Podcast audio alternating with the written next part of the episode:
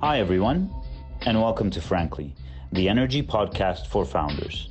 I'm your host, John Mashriki, where I'll be dealing it straight to you from entrepreneurs who have scaled and failed, investors who are passionate and have seen it all, and leading tech voices that are looking to build moonshots to change the way we live.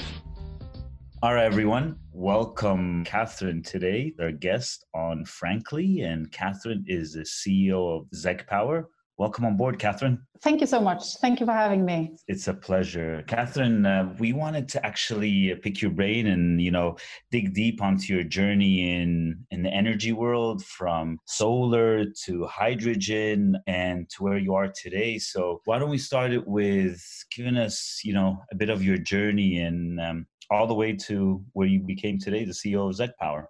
So my background is I'm an uh, engineer as educational background, industrial economics and mechanical engineering. After having uh, worked a couple of years in the dot-com period around 2000, I spent also a year in Australia in Sydney for doing an MTM, Master of Technology Management, before starting uh, and then continuing my, my career, mostly within IT and management consulting the first decade, various companies, including Accenture, which is a global consulting firm that many of you know. Um, I then transitioned into the more startup related parts of, of my career.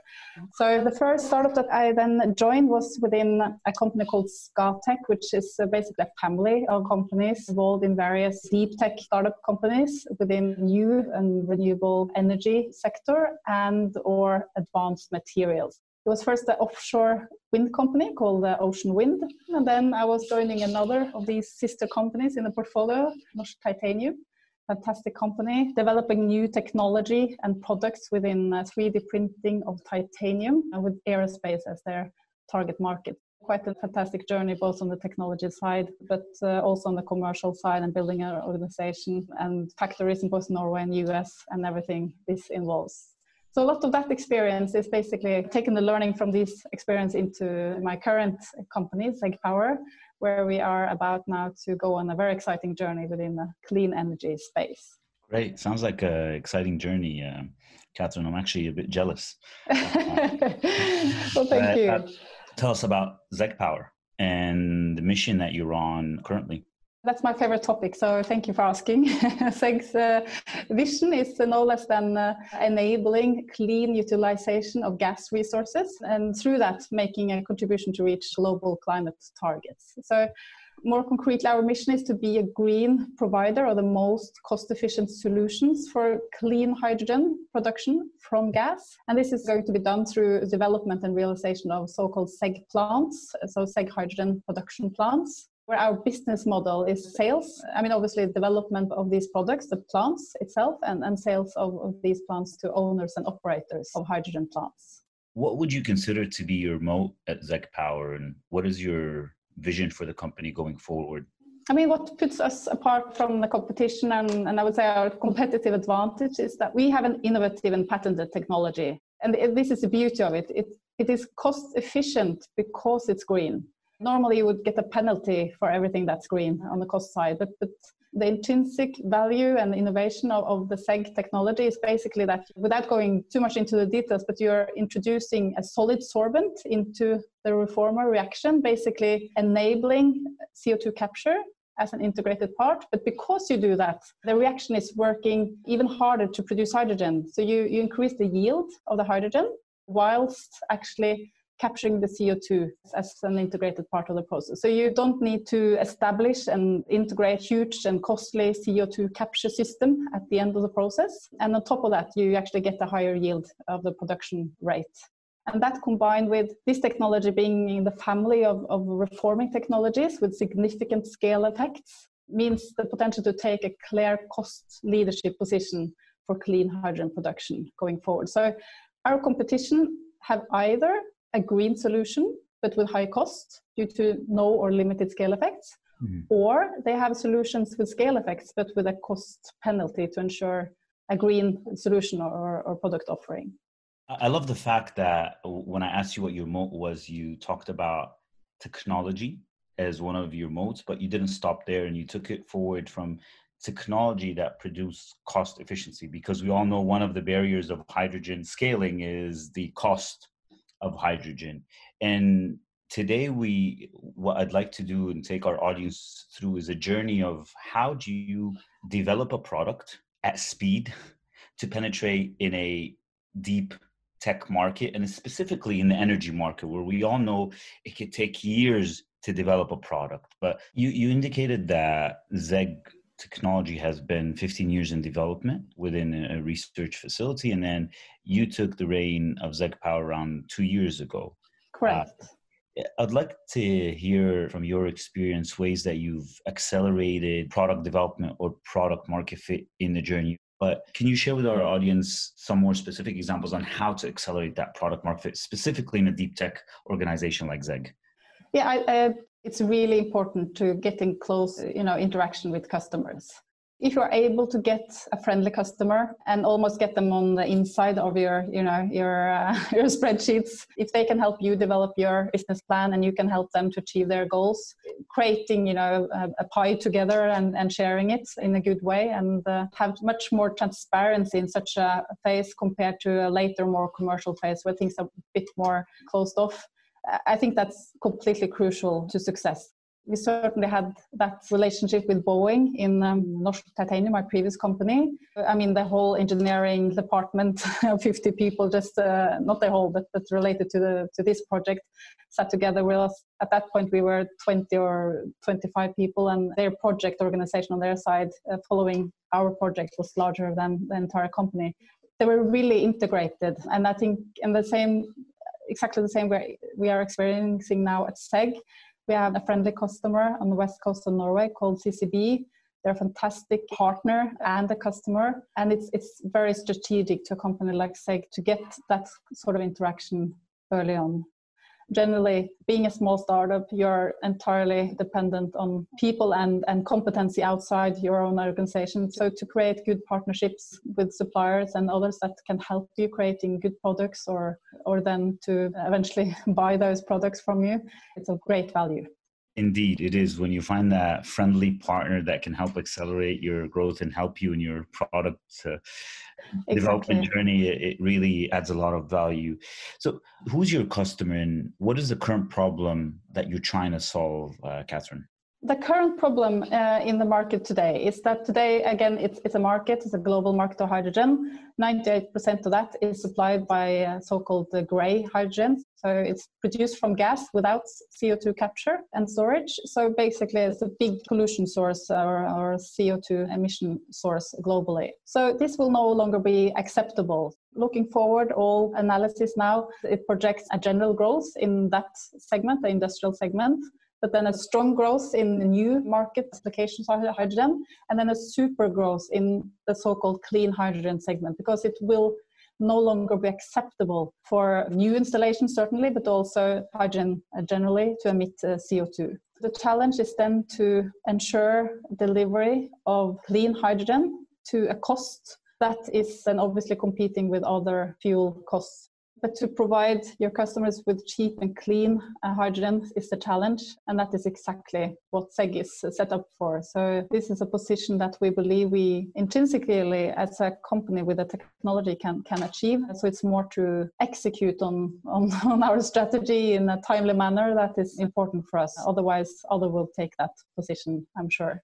So the strategy that you talk about when it comes to a product portfolio and a strategy of execution, is this the reason that you decided to start in the small to medium scale Zeg plants uh, because of their cost or execution, or what was the theory and logic behind starting there and not on the larger industrial? Uh, right. Although you you uh, acknowledge that they have greater potential. The small scale uh, segment, it's a segment that is today served by, you know, the um, typically electrolysis segment, small modules for uh, hydrogen production, typically a fueling station product. We can easily make a fueling station ZEG product uh, of our first upscale now. It, it can easily serve that market. It's also an ideal size to basically hook on a biogas plant to upscale biogas to hydrogen because they are typically distributed small scale plants, at least uh, many of them. So this is a very interesting segment for us, uh, something we would like to pursue. And we do believe there is uh, great opportunities for a ZEG plant product of that size. But since that competition is very limited, uh, has very limited scale effects, we certainly get more competitive by further upscaling. That is quite evident. Now, why we don't start at the large scale is, seldom feasible to scale up more than you know 100 times. So at some point, it, it goes a limit there uh, from a risk perspective. And the other is obviously the capital risk by doing that. So it's some threshold values and, and there are seldom a clear answer to this but there are some threshold values in terms of upscaling strategy and it's to find the right product size. And to do that you need to go into the market speak with the customers test out a theory related to various product sizes and, and test them towards customer and get some feedback on that and work with the customers and end users. So typically our next product that we have in planning is a 20 times uh, the size of the first scale up. So first product we call ZEG H30 because it produces 30 kilo hydrogen an hour. And then next product that we're planning is a ZEG H600, so basically producing 600 kilo hydrogen per hour. Again, it's a significant upgrade, but that next product could also be double size, right? So these are the market analysis and the things that we're working on now to agree on what would be the ideal size of the next scale up and how does that fit into the market in terms of competition and the actual customer needs and requirements. So it's always a challenging question, these things, but it's, it's really crucial for success. You talked earlier about friendly partners and friendly clients. And I know you've struck a strategic cooperation with CCB and an energy park there. Can you take us through the journey in, in closing that uh, partnership? Because I, I, can almost guarantee it wasn't that easy. yeah, it's clearly a business secret. no, it's actually, and these things have a way of, you know, it's interesting how these processes kind of start and, and how they develop. We have been part of a capital raise journey, I would say, more or less since I started in ZEG Power, but very focused the last year to get on board new owners with capital and strategic interest and willingness to support this exciting journey that we're on. Part of that, you out there meeting and greeting with a number of people from an investment perspective. One of those meetings CCB was part of, basically looking at this from an investment perspective. They have already on their side started looking into hydrogen because they've been quite innovative as a company. They are first and foremost they're a landowner of a very strategic piece of land in Norway where let's call it uh, like it's um, CO2 storage facility. It's a, it's a huge project. Uh, Norway is basically going to be Europe's trash bin of uh, CO2. They're testing this as a commercial model, and this facility, CO2 storage facility, is going to be at this same location. So they're owning this land and looking into, you know, related business that could benefit from from the location of this uh, CO2 facility, the position facility. And we're already thinking about entering into hydrogen. They were the first one in Norway, starting with LNG, uh, providing that to the customers, and also land-based electricity. So they're quite innovative historically and had started investigating hydrogen. And for that reason, they had the investor meeting, but decided as part of that and follow-on meetings that perhaps a more a partnership model would be even more interesting. So they basically have interest in becoming the owner and operator of plants and all the business related to that. Our business model is to sell plants uh, and equipment and technology. So it's a, it's a great fit.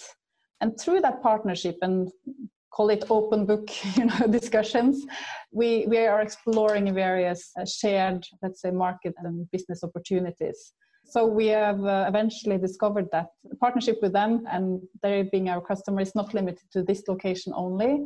They have various coastal bases in norway and also can see themselves as a partner for us for you know, as a centralized operator, of all ZEG plants globally. You know, these things are digitalized these days, and they're really interested in taking on a lot of, let's say, the scope related to the operation and of, of ZEG plants. So this is a very interesting opportunity that has just been developing over a year now, and I think a key factor of that is let's say an, an, open and dialogue not being afraid of you know sharing the scope let's say sharing the upsides and so forth and they eventually also joined the capital raise as a, with an investment so all in all it was a great they're now an investor but also a partner and a customer they must like us a lot. we certainly like them a lot, and they have been uh, playing a crucial part in in our strategy. And we really look forward to working together with them going forward. From what I hear, you uh, as well have just recently raised a nice sum of money. How did the, your strategic partnership with CCB help in that? It was a very important piece of the puzzle, showing the potential investors there is a demand for our products and the willingness uh, also to take you know and share risk in relation to uh, realizing first and follow-on products and so forth it, was a, of great value mm. you should never underestimate the value of good partnerships and also um, customers in such processes are you at the position that you're able to say this is the cost of blue hydrogen for clients that use zeg power on a small scale and this is the cost of blue hydrogen for clients that use ZEG power on the large scale? Yes. The first of a, a kind plant is a higher capex. So we, we have uh, various scenarios within the various products also, the first of a kind and follow-on plants. But I mean, the most expensive hydrogen from a ZEG plant will be from this first small-scale product with a um, first of a kind scale plant. That cost is around, most likely around $5 per kilo hydrogen. That will go down as we mass produce those units, getting to a competitive cost, but certainly competitive towards electrolysis today. And the potential of the um, large scale ZEG plants is shown through comprehensive feasibility studies to be all the way down to $1.5 per kilo hydrogen. And that was a feasibility study that was done together with Equinor and other partners a few years uh, ago and this is certainly a highly cost competitive prices. So it's for us to ensure that our products are competing in the various segments and taking out as much uh, you know margin as we can, then optimizing our product portfolio around those let's say threshold sizes of products and yeah, we need to look at, at, at the scale of the plants and the costs of the hydrogen and optimize around that. I really look forward to seeing a, a small scale ZEG power plant in a station nearby. Uh, yeah. And hopefully on, on a larger scale as well. Catherine, a lot of the challenges that you're, you're talking about, whether it's, you know, uh, realizing the technology into can you actually deliver what is promised, is a, a lot of the challenges that a lot of founders, you know, uh, in the energy industry are, are going through.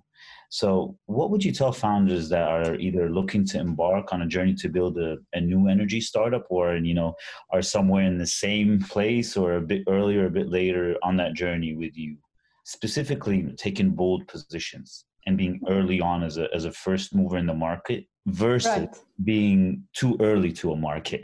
Yeah, exactly and that's that's uh, always very difficult right? And it's uh, easy to look uh, in retrospect to see if, whether or not made the right decision. But if you have a concept and you won't really mean that this is a good concept ensure to have a great team around you. It doesn't need to be a large team. I know that from experience a couple of people but they need to be highly productive and uh, be able to work together in a very efficient uh, manner. Um, i mean obviously to get a good business plan in place and this is really imperative for me, my advice to a lot of uh, startups is to get a CFO on board as soon as possible, uh, just to ensure that you focus on the commercial, on the economics, because this is eventually what you need to attract the right owners, patiently impatient owners with the right growth capital. And to get those on board, you just need that financial focus early on. It doesn't help if you have the most fantastic technology, if you cannot communicate and transfer that into numbers and a good plan to show that you know what you how to get value from it. Second it's i think a good partnership. It's it's just gold. If you are able to attract a friendly customer uh, even better. But to work with others around you in a good way and make them your best seller of the product. If you can get a customer to talk about your product it's really efficient because then you don't need to punch in all those doors yourself and it just brings more weight to the arguments and then we are obviously back to the timing again, uh, timing of product introduction. Uh, from my perspective in ZEG, I've just been very lucky. Uh, hydrogen has been discussed, you know, for several decades. Now it's really happening. So um, I took over this company a few years ago. It would certainly be much harder to do what we do right now and to attract the capital and the owners and the customers. So a little bit of luck doesn't doesn't uh, you know it, it helps also It's always a mix of the right components the team, the concept, the capital, partnerships, customers, and timing. Thank you, Catherine. It's been an absolute pleasure having you as a guest here on Frankly today, and I genuinely did enjoy our conversation. Well, thank you so much, and thank you so much for uh, having me and uh, having the opportunity to be part of uh, this uh, talk today. So, thank you. It's a pleasure.